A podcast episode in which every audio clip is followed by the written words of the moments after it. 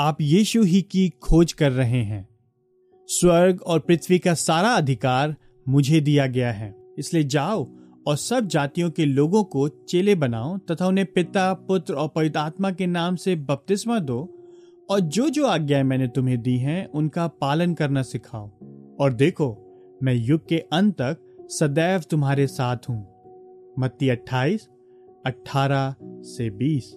मत्ती का अंतिम अध्याय एक ऐसी खिड़की के समान है जो जी उठे ख्रीष्ट की महिमा उदय की ओर खुलती है, और इसके द्वारा आप ख्रीष्ट के चरित्र के पर्वत की कम से कम तीन भव्य चोटियों को देख सकते हैं। उसकी शक्ति की चोटी, उसकी दयालुता की चोटी तथा उसके उद्देश्यपूर्ण होने की चोटी। सारा अधिकार उसका है, अर्थात उसकी इच्छा पूरी करने के लिए अधिकार और शक्ति, और वह इस शक्ति का उपयोग सब जातियों में से चेले बनाने के अपने अटल उद्देश्य को पूरा करने के लिए करता है।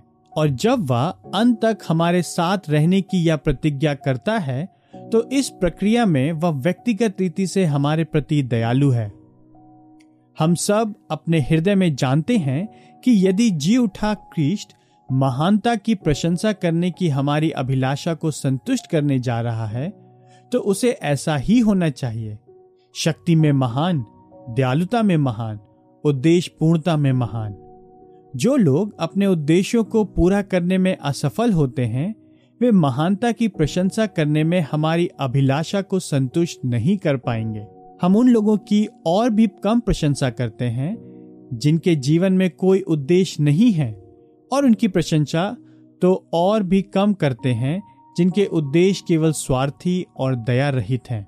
जो हम देखने और जानने की लालसा करते हैं वो एक ऐसा व्यक्ति है जिसकी शक्ति असीमित है, जिसकी दया कोमल है और जिसका उद्देश्य एकल और दृढ़ है। उपन्यासकार और कवि तथा फिल्म निर्माता और टीवी लेखक समय समय पर इस व्यक्ति अर्थात ख्रीष्ट की एक प्रतिछाया को बनाते हैं, परंतु वे हमारी आराधना करने की लालसा को उतना ही संतुष्ट कर सकते हैं जितना कि इस महीने का नेशनल ज्योग्राफिक चैनल बड़ी घाटी को देखने की मेरी लालसा को पूरी कर सकता है। हमारे पास वास्तविक वस्तु होनी ही चाहिए। हमें अवश्य ही सभी शक्ति और दयालुता तथा उद्देश्य पूर्णता के मूल को देखना चाहिए। हमें अवश्य ही जी उठे यीशु ख्रीष्ट को देखना चाहिए और उसकी आराधना करनी चाहिए।